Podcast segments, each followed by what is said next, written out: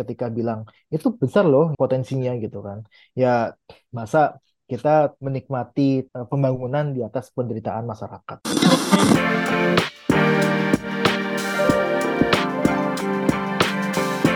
Hai sahabat TCID, kalian sedang mendengarkan podcast Suara Akademia. Ngobrol seru isu terkini bareng akademisi. Menkominfo Republik Indonesia mengeluarkan sebuah statement yang lumayan mengagetkan gitu ya. Bapak Budi Aris Setiadi um, tiba-tiba melontarkan wacana memberikan pajak terhadap permainan judi online gitu. Pro kontra langsung banyak di pemberitaan. Uh, beberapa ormas sudah mengeluarkan statement gitu dan um, kita rekaman di tanggal 12 September ini sobat isi ID beberapa jam yang lalu beliau bilang ini belum pasti diterapkan kok ini masih wacana saja. Ini hmm. masih kita lihat gitu sepertinya. Tapi statement ini lumayan menarik buat jadi pembahasan. Karena kalau kita ngebuka sosial media nggak bisa menampik ya. Kalau buka Twitter especially banyak banget orang yang tertangkap mempromosikan judi online gitu. Dan sepertinya yang main banyak banget. Kalau uh, ngeliat fenomena judi slot gitu ya online itu dari kalangan bawah sampai kalangan atas pada main. So we're gonna talk about pe, apa ya penarikan pajak terhadap permainan judi online ini. Is it visible? Apakah ini adalah hal yang mungkin diterapkan dan resikonya seperti apa gitu ya kalau diterapkan? Jadi kita bahas aja di Suara Akademia. Nama saya Muhammad Syarif, saya podcast produser dari The Conversation Indonesia dan buat kali ini kita bakal ngobrol bareng sama Mas Nailul Huda. Beliau adalah Head of Center Digital Economy and SME dari Indef, Sobat Isi ID. Indef adalah Institute for Development of Economics and Finance. Halo, Mas Huda, apa kabar Mas? Halo, Mas Arif. Alhamdulillah baik. Gimana kabarnya Mas Arif? Baik juga, Alhamdulillah. Cuman shock gitu ya kalau dengar kabarnya Pak uh, Menkominfo nih. Anyway, Mas Huda, mungkin I really want to know your opinion ketika mendengar statement dari Pak Menkominfo yang mewacanakan gitu uh, untuk penarikan pajak judi online nih. Gimana Mas Suda? Ya, sebelum saya beranjak ke sana ya Mas ya, Mas Arif ya. Ini mungkin saya ingin bercerita sedikit lah mengenai ya kenapa sih judi online terus digemari sekali gitu kan di hmm. kalangan ya masyarakat Indonesia lah. Nah, ini kan sebenarnya kan kita kan berpindah ya. Ada aktivitas-aktivitas yang dulu kita melakukan cara offline gitu kan. Itu kita akhirnya melakukan cara online gitu kan. Ya you, you name it lah. Ada e-commerce, belanja online, ataupun ada ya pembayaran cara online dan sebagainya gitu kan. Nah, ini juga ternyata penetrasi internet yang cepat juga ya, Mas Arief ya.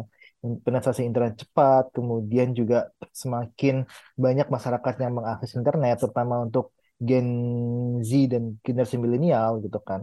Nah, ini membawa juga informasi-informasi. Nah, informasi ini yang masuk adalah informasi mengenai judi online gitu kan. Makanya kita melihat ya judi online itu semakin booming gitu. Ya. Semakin booming untuk akhir-akhir ini termasuk ya ada anggota dewan kita yang terhormat juga ketepatan main uh, judi slot ketika rapat. Tuh. Nah, itu uh, uh, itulah karena ya anggota dewan aja tuh main judi slot gitu kan. Ini Uh, artinya ya memang informasi itu menyebar ke semua kalangan, termasuk kalangan pejabat, nah dan kalangan menengah ke bawah. Nah, ini yang tadi terkait sama ya judi online yang mau dipajakin gitu kan. Hmm. Nah, ini tadi terkait dengan informasi judi online itu kan masuk juga ke masyarakat kelas menengah ke bawah gitu kan. Bahkan kalau kita lihat banyak sekali ya abang-abang penjual di angkringan ataupun penjual bakso dan sebagainya yang dia ternyata selain dia berdagang dia juga main judi slot gitu hmm. karena jujur judi slot ini sangat menggiurkan bagi mereka gitu kan bayangin kalau kita ditawarin cuman DP ataupun top up ya bahasanya top ya. up seratus ribu itu bisa untung hingga 10 juta gitu kan. Jadi hmm. itu kan bagi masyarakat kelas menengah ke bawah kan, wah ini lumayan nih kan. Eh, kalau uh, informal gitu kan pendapatnya kan nggak seberapa ya Mas Arif ya. Hmm. Dengan adanya informasi tersebut pasti mereka akan tergiur gitu kan. Mereka akan tergiur untuk bisa mencoba uh, mengklik link dari uh, judi online itu. Terlebih kalau kita lihat semakin gencar juga kan promosi dari judi online gitu kan. Hmm. Mereka mengikuti someone as influencer ataupun content creator dan sebagainya. Mereka kedapatan mengiklankan judi online dan sebagainya gitu. Akhirnya mereka eh, lihat, oh ternyata Hmm. ini diiklankan oleh A loh, diiklankan Ya. oleh B loh gitu kan. Ini berarti itu terpercaya gitu kan. Ya. Itu pasti bisa menghasilkan keuntungan gitu. Orang ini aja tuh memakai juga gitu kan. Hmm. Kita menggunakan judi slot itu juga gitu. Akhirnya timbullah rasa orang itu untuk mencoba judi slot. Hmm. Nah, ini terkait juga tadi kalau ini pemerintah nih ya, pemerintah untuk memajaki gitu kan. Nah, artinya selain dari sisi hukum yang memang dia dilarang perjudian apa pun di Indonesia, itu juga akan semakin menyengsarakan masyarakat kelas menengah ke bawah yang tadi saya bilang Mas Arief, yang di mana saya nggak tahu data untuk ini ya, untuk pastinya judi online tuh berapa yang kelas menengah ke bawah, kelas menengah ke atas, tapi kalau melihat polanya itu kebanyakan masyarakat kelas menengah ke bawah. Ya. Karena apa? Karena gini, karena kalau kita lihat dari Google eh, Trend ya, Google Trend saya ambil Google Trend gitu kan, ada pola yang sama antara pencarian Zeus slot dan pinjaman online. Artinya apa? Artinya orang-orang yang dia eh, bermain judi online terus kalah, mereka nggak punya dana lagi gitu, Mhm. nggak dana lagi, terus mereka akhirnya minjam ke pinjol. Ya. Nah, pinjol ini kan karena mereka itu adalah suatu layanan keuangan yang menawarkan bantuan, bukan bantuan ya, tapi pinjaman ya, pinjaman dengan cepat, dengan mudah gitu kan, yang itu dirasa sangat dekat sekali dengan masyarakat yang unbank, underbank dan sebagainya, yang which, eh, which is itu dia masyarakat yang dia adalah menengah ke bawah Hmm. gitu. Makanya saya be- berani bilang bahwa yang terjerat di judi online itu kebanyakan masyarakat kelas menengah ke bawah. Nah, Hmm. ini pemerintah ingin memajaki hal tersebut. I see. Ini kelas menengah ke bawah ini sengsara loh dengan adanya judi Ya. online. Banyak ya keburukan-keburukan yang ada di judi online gitu kan. Dampak negatifnya lebih banyak gitu kan. Pemerintah ingin memajaki hal tersebut gitu. Jadi kayak semacam eh, eh, gimana ini kok bisa pemerintah melihat peluang di tengah kesengsaraan rakyat gitu. Jadi Ya. saya pribadi itu adalah wacana yang menyesatkan, Mas Arif. Alright. Tapi kan memang sebenarnya judi online ini sudah menjadi musuh pemerintah ya, Mas ya. Udah bolak-balik mencoba nyari jalan keluar supaya akhirnya nih bisa diberangus gitu praktek Hmm. judi online di Indonesia. Hmm. Bekerja sama dengan negara lain juga udah, tapi akhirnya susah gitu buat nangkepnya karena beberapa negara yang diajak kerja sama mereka melegalkan judi di situ tapi operasinya misalnya di Indonesia. So bisa dibilang desperate move nggak dari pemerintah ya? Ya, ya artinya gini, artinya pemerintah sudah kehilangan ya kesabaran satu pasti ya. Terus Mhm. kemudian ya kehilangan strategi apa sih yang sebenarnya efektif untuk memberantas judi online gitu kan. Nah, sebenarnya kan ada juga ya, ada juga strategi jangka panjang, strategi jangka pendek gitu kan. Hmm. Strategi jangka panjang otomatis itu bisa ada di pendidikan. Ya. Di mana pendidikan melalui ya kurikulum sekolah dasar, sekolah menengah dan sebagainya, itu ya pasti ada lah ya judi itu menyesatkan dan sebagainya, Hmm. merugikan dan sebagainya gitu. Karena gini Mas, judi online itu kan kita melawan sistem. Ya. Bandar itu kan sistem. Hmm. Bandar itu kan nggak mau rugi gitu kan. Ada orang dia jualan platform, jualan platform judi online, dia mau rugi. Pasti kan nggak Ya. bakal gitu kan. Nah, makanya itu sudah pasti orang yang dia bermain judi online, dia pasti akan rugi. Kecuali kalau dia main di awal menang habis itu nggak main lagi gitu kan. Ya. Nah, pasti akan pasti sistemnya adalah dia dibuat untuk terus memainkan hal tersebut. Hmm. Ya, saya pernah eh, satu follow akun judi online di Instagram itu adalah sales-salesnya mereka itu menawarkan ya sebuah ya merek Mas eh, Kak ini anda cukup bayar sekian akan untung sekian tapi dananya nggak boleh ditarik ya ataupun Anda harus mengajak eh, downline-nya atau mengajak Ya. teman saya tiga orang gitu dan sebagainya untuk dijadikan mangsa berikutnya gitu dan itu adalah teknik-teknik yang memang digunakan untuk ya orang itu nggak bisa kabur gitu kan, Hmm. nggak bisa kabur dari judi online gitu. Makanya ya bisa saya bilang Mas pasti akan eh, rugi gitu. Nah, balik lagi tadi ke soal disparate itu. Nah, ini adalah tantangan gitu kan. Dan jangka pendeknya itu adalah sebenarnya kan ya kita tunggu mati satu berantas satu mat- mati eh, so- sorry tumbuh seribu gitu kan. Mhm. Itu ungkapan untuk ya pinjol ilegal, judi online ilegal, investasi ilegal kan. Tapi sejatinya masyarakat pemerintah juga mempunyai ya teknologi yang cukup kuat juga gitu kan. Di mana ya seharusnya informasi, informasi ya, karena kan kita penting itu kan informasi kan. Informasi mengenai judi online itu itu tidak sampai ke masyarakat dengan mudah. Hmm. Nah, informasi itu bisa dari ya media sosial misalkan Ya. atau dari platform eh, over the top dan sebagainya.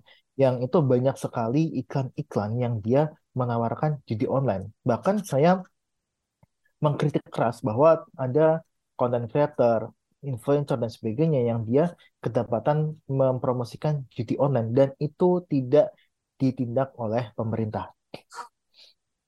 Karena pasti sumber utamanya dari situ, ya Ya. kan? Kenapa sih masyarakat tahu Zeus 88, Mhm. Slot Gacor 88 gitu kan? Itu dari influencer, dari apa yang mereka tonton di eh, media sosial mereka, apa yang mereka tonton di eh, channel YouTube dan sebagainya gitu. Dan itu adalah langkah awal pemerintah untuk menghentikan ya, menghentikan informasi dari judi online itu sampai ke masyarakat. Nah, yang kedua adalah ya sebenarnya kan kita kan punya contoh ya, kita kan sudah pernah punya program internet sehat ya, di mana dengan kerjasama dengan beberapa penyedia eh, operator telekomunikasi gitu kan, Hmm. operator data dia memblokir situs-situs eh, porno gitu kan. Nah, ini juga sebenarnya bisa dilakukan gitu kan oleh eh, pemerintah untuk menerapkan hal yang sama, hal yang serupa gitu kan. Di mana ya bisa kita bisa loh untuk misalkan slot judi 88 gitu dan sebagainya itu Hmm. diblok eh, dari awal dan sebagainya gitu. Walaupun itu ya pasti kerjasama dengan penyedia telekomunikasi gitu kan. Hmm. Ya, ya banyak kan kita penyedia telekomunikasi di situ. Nah, makanya saya sih harapannya pemerintah tuh juga ada punya strategi jangka panjang dan jangka pendeknya. Jadi jangka panjang itu melalui edukasi dan sebagainya eh, masuk ke kurikulum sekolah, terus jangka pendeknya eh, menghambat informasi yang masuk ke masyarakat mengenai judi online. Oke. Tapi jadi pertanyaan yang eh, triggering buat saya adalah Mas tadi ketika ngomongin Google Trend nih Mas Huda gitu. Ketika orang mencari judi online, mencari Zeus 88 itu Hmm. diikuti dengan pinjol. So gimana ya? Ini judi online ini kalau didiemin aja itu bakal bener-bener ngebuat yang menengah ke bawah yang mencoba mencari peruntungan supaya kehidupan ekonomi lebih baik malah terjerat ke hal yang lain yang udah susah keluar dari judinya kena pinjolnya yang bunganya kayak gitu gitu. Iya, benar sekali, Mas. Nah, ini menarik masalah judi online sama pinjol gitu kan. Ini eh, barusan ke kemarin saya juga melakukan diskusi publik dengan Indef gitu kan. Saya menemukan fakta bahwa tren pencarian pinjaman online itu meningkat seiring dengan pencarian tren eh, sorry kata Zeus slot. Hmm. Jadi ketika tahun 2021 tengah ya, itu pencarian Zeus slot itu meningkat dan diikuti dengan peningkatan pencarian pinjaman online. Nah, ini artinya apa? Artinya bisa jadi nih orang-orang yang dia tadi ya di pinjaman online, terus kemudian mereka kalah dan sebagainya, terus mereka bingung gitu kan, bagaimana cara saya untuk bisa balik modal lagi nih? Saya udah kalah 2 juta gitu kan di eh, situs slot 88 gitu. Saya harus balik lagi tuh 2 juta itu. Nah, mereka kan butuh modal untuk main lagi gitu kan. Nah, cara yang paling mudah yang bisa mereka tempuh itu adalah jual barang, pinjam ke teman, itu lagi adalah pinjaman online. Ya. ya kan? Pinjam ke teman atau keluarga lah. Nah, makanya pinjaman online itu menjadi salah satu alternatif pembiayaan orang main judi slot. Ya. Karena kalau uh, Mas Arif sudah pernah ini ya, pernah di situsnya itu pasti ketika main di online itu yang keluar dari iklannya adalah iklan pinjol. Oh. Ya kan? Nah, itu adalah satu lingkaran baru sebenarnya Mas. Bukan lingkaran baru sih, tapi ya lingkaran yang memang dia menjerat penjudi online. Dia akhirnya tersedia juga pinjaman online gitu. Jadi mereka sudah uh, boncos di judi online, mereka juga boncos di bunga pinjaman online dan itu rata-rata terjadi seperti itu gitu dan makanya saya berani bilang gitu kan yang nggak mungkin kan uh, nggak mungkin aja sih anggota DPR itu melakukan pinjaman online juga mungkin juga gitu kan mm-hmm. tapi kan sedikit gitu kan orang kaya yang dia minjem uang di pinjol gitu yeah. nah makanya saya bilang bilang ya banyak orang yang menengah ke bawah yang dia main judi online sekaligus dia melakukan pinjaman online di pinjol yang ilegal. Okay.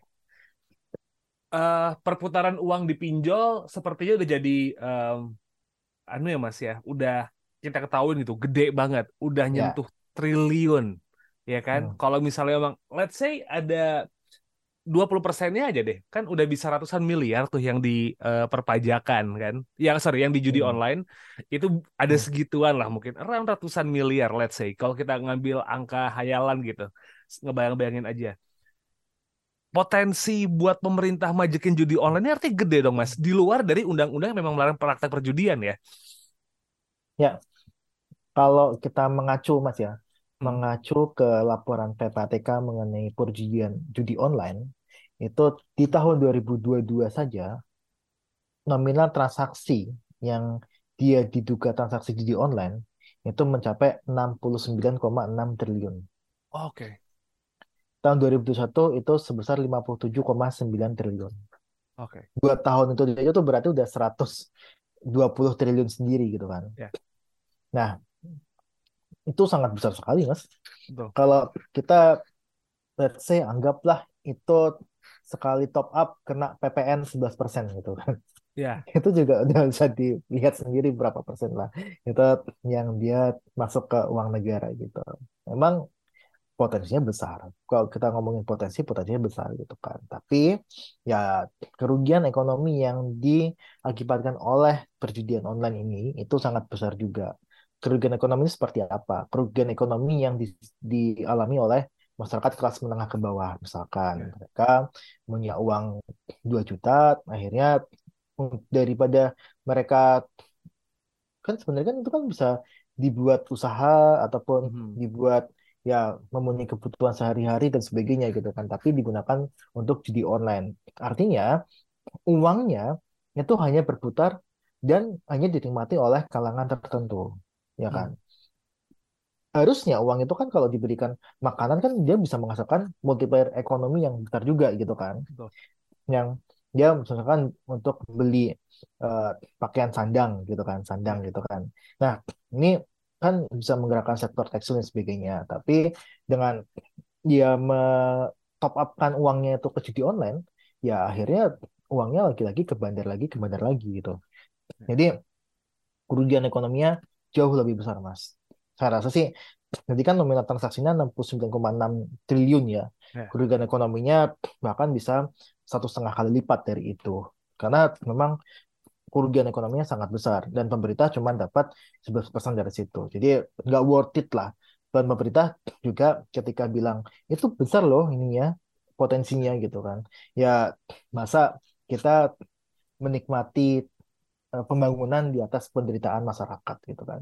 Itu kan nggak fair kan sebenarnya kan. Padahal banyak ya sumber-sumber perpajakan baru yang sebenarnya itu bisa dikolek untuk menaikkan uh, penerimaan negara kita.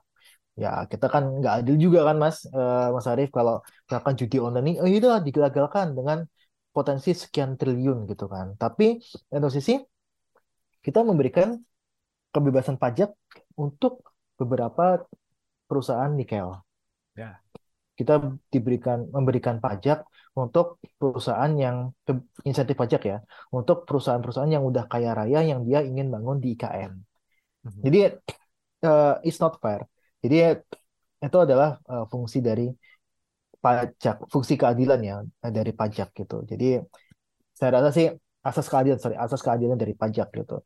Jadi saya rasa sih ketika itu dipajakin itu akan melanggar selain undang-undang juga akan melanggar asas keadilan uh, dari perpajakan itu.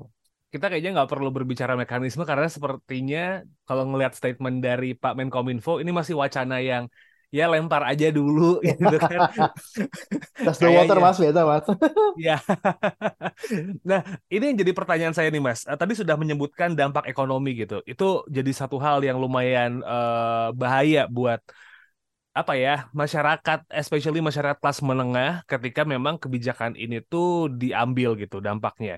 Karena kan branded tuh ya, Mas Huda ya. Ada lagi nggak nih Mas dampak um, dampak yang mungkin bener-bener ngancem gitu? Karena uh, akses buat dapat informasi judi online makin gampang, akses hmm. buat pinjol hmm. makin gampang buat orang, hmm. ditambah teknologi memungkinkan untuk nipu foto selfie dengan KTP dengan muka orang lain gitu. Ini bahaya apa lagi nih Mas selain dampak ekonomi yang mungkin bisa di uh, apa ya diawasi dan juga diperhatikan gitu supaya akhirnya um, kalau ini diambil tuh ternyata resikonya segede itu gitu. Ya. Ya pasti inilah ya Mas ya kalau kita lihat kan apalagi kan kalau kita diberikan pajak artinya kita kan me, istilahnya mempersilahkan orang itu untuk melakukan atau ber kegiatan judi slot atau ya. judi online lah gitu kan. Ya ya udah silakan anda bermain judi online gitu kan. Saya nggak akan tangkap anda kok. Kan toh ya juga anda membayar pajak gitu kan. Yeah. jadi jadi itu pasti akan efeknya adalah mempersilahkan orang itu untuk ya istilahnya adalah bermain judi online. Walaupun di undang-undang sudah sangat clear itu melarang gitu kan perjudian. Nah yang dampak lainnya adalah kita kan banyak sekali mas ya pseudo ekonomi, underground ekonomi yang ada di uh, Indonesia gitu kan. Hmm.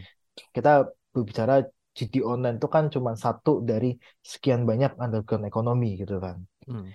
Ada ya kemarin kasusnya perdagangan orang dan sebagainya, kemudian prostitusi dan sebagainya, yang itu bisa saja ya akhirnya mereka meminta gitu kan.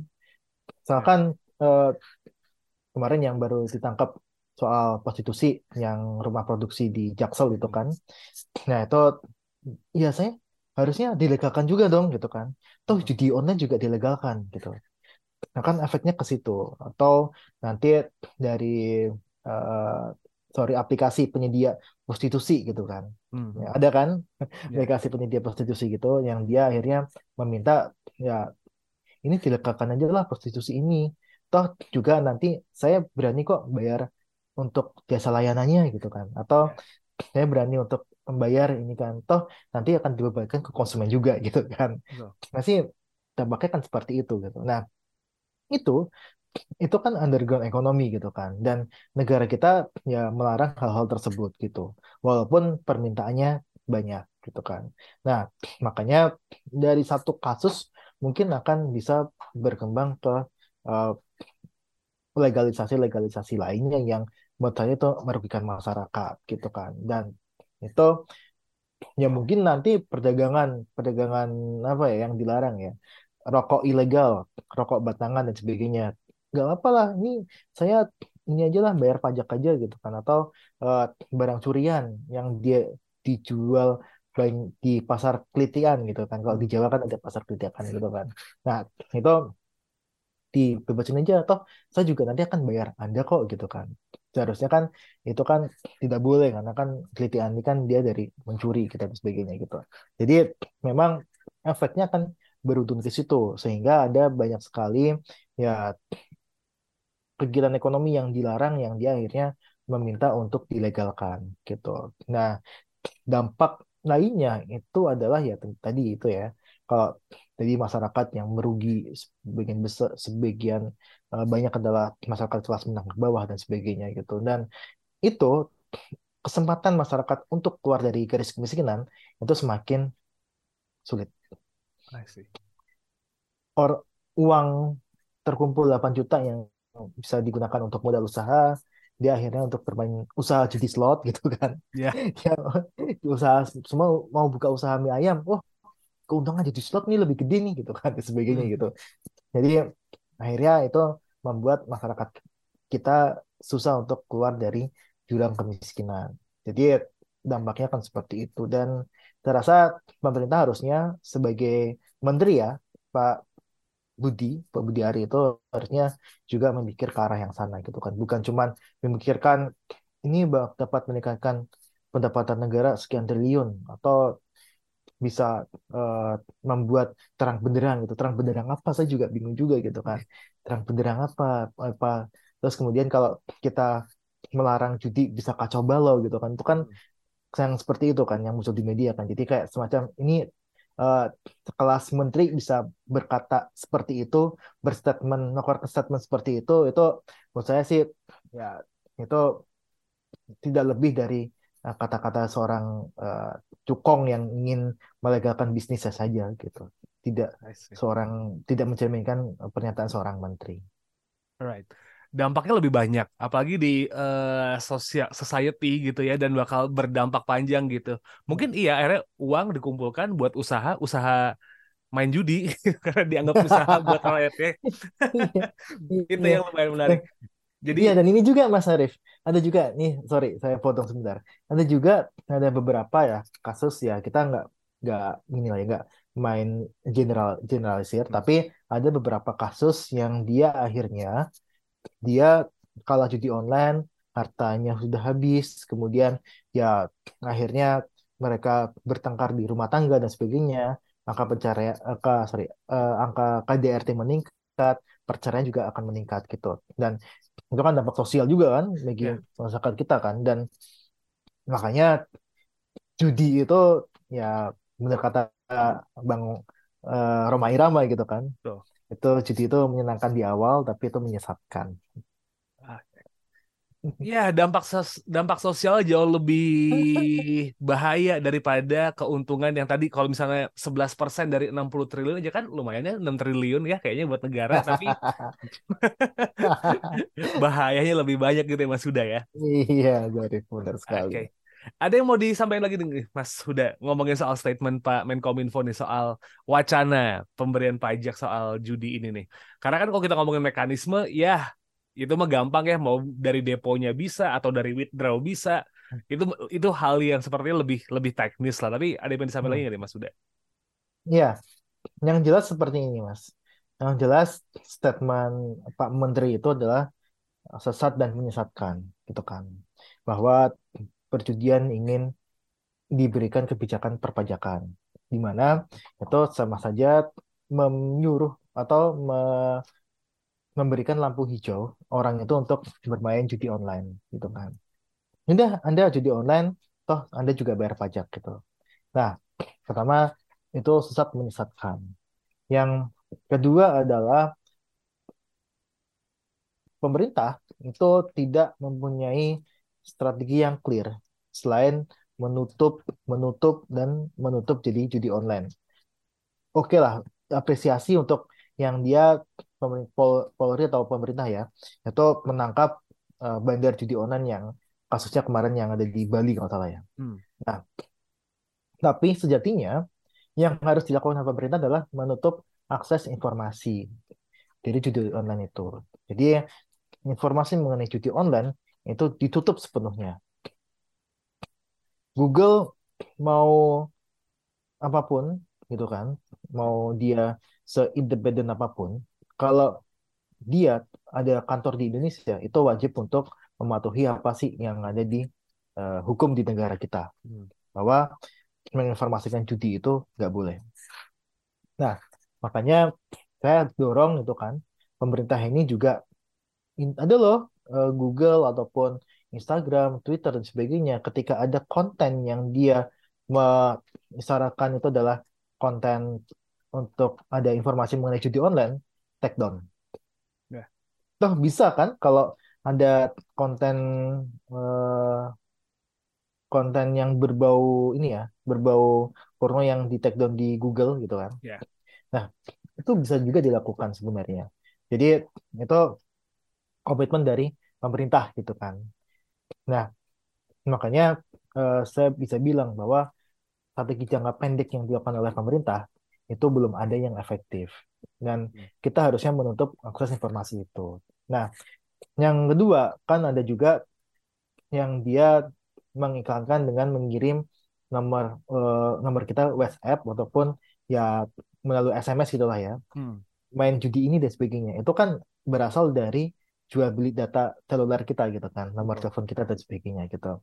Nah, dengan adanya undang-undang PDP yang baru disahkan akhir tahun kemarin, sebenarnya kita sudah punya uh, tools loh. Kalau ada instansi ataupun yang dia menyebarkan data kita, membridge data kita, data kita ke bridge di instansi tersebut, kita bisa nuntut ganti rugi itu. Jadi itu seharusnya dilakukan dari dahulu gitu kan, yeah. sebelum ada Bjorka dan sebagainya gitu. Hmm. Nah makanya uh, saya bisa bilang gitu kan, jangka pendeknya yang harus dilakukan oleh pemerintah adalah menutup akses informasi. Okay. Dan itu kita dorong gitu kan, kerjasama lah sama Instagram, Meta ya, sama hmm. Meta, kerjasama sama Google Indonesia dan sebagainya untuk memblok uh, informasi ataupun konten-konten yang dia mengandung informasi judi online. Okay. Itu harus dilakukan gitu kan. Selama ini nampaknya baru kemarin kasusnya artis ya, hmm. artis yang tersandung gitu kan judi online gitu. Tapi sejatinya tuh dari dulu juga ada gitu kan dan pemerintah baru menyadarinya sekarang. Dan lucunya lagi mau dijadikan duta apa? Duta, duta judi online. Duta anti judi online gitu. Ini sangat sangat sangat lucu sekali gitu yeah. kan itu di, harusnya diberikan efek jerah dan sebagainya agar ya content creator juga uh, bisa menfilter apa sih yang mau diiklankan gitu kan ke 88 otomatis mereka harus oh saya nggak mau loh tersandung kasus sama kayak kemarin gitu kan nah akhirnya mereka memfiltering itu gitu kan tapi kalau nggak ada efek jerah ya otomatis ya mereka berharap gitu kan wah saya mau jadi duta judi online lah saya mau ke judi online yeah. itu itu jobnya aja cuma tapi yeah. kayak kita sangat miris sekali dengan uh, pemikiran pemerintah yang seperti itu. Oke. Okay. Anekdotnya adalah berbuat kesalahan maka jadi duta dari kesalahan tersebut. Kayak gitu. Alright. Mas Huda, terima kasih untuk waktunya buat ngobrol-ngobrol kali ini. Ya, Semoga sehat-sehat terus dan lancar-lancar uh, buat kegiatan di Indef, sahabat ID. It's a wrap Siap. for this episode. Kalau emang pengen uh, dengerin Suara Akademia episode yang sebelum-sebelumnya, cek aja di Spotify Suara Akademia uh, on your audio platform. Kalau gitu, I'm signing out. Ketemu lagi next episode. Wassalamualaikum. Kalian telah mendengarkan podcast Suara Akademia. Ngobrol seru isu terkini bareng akademisi.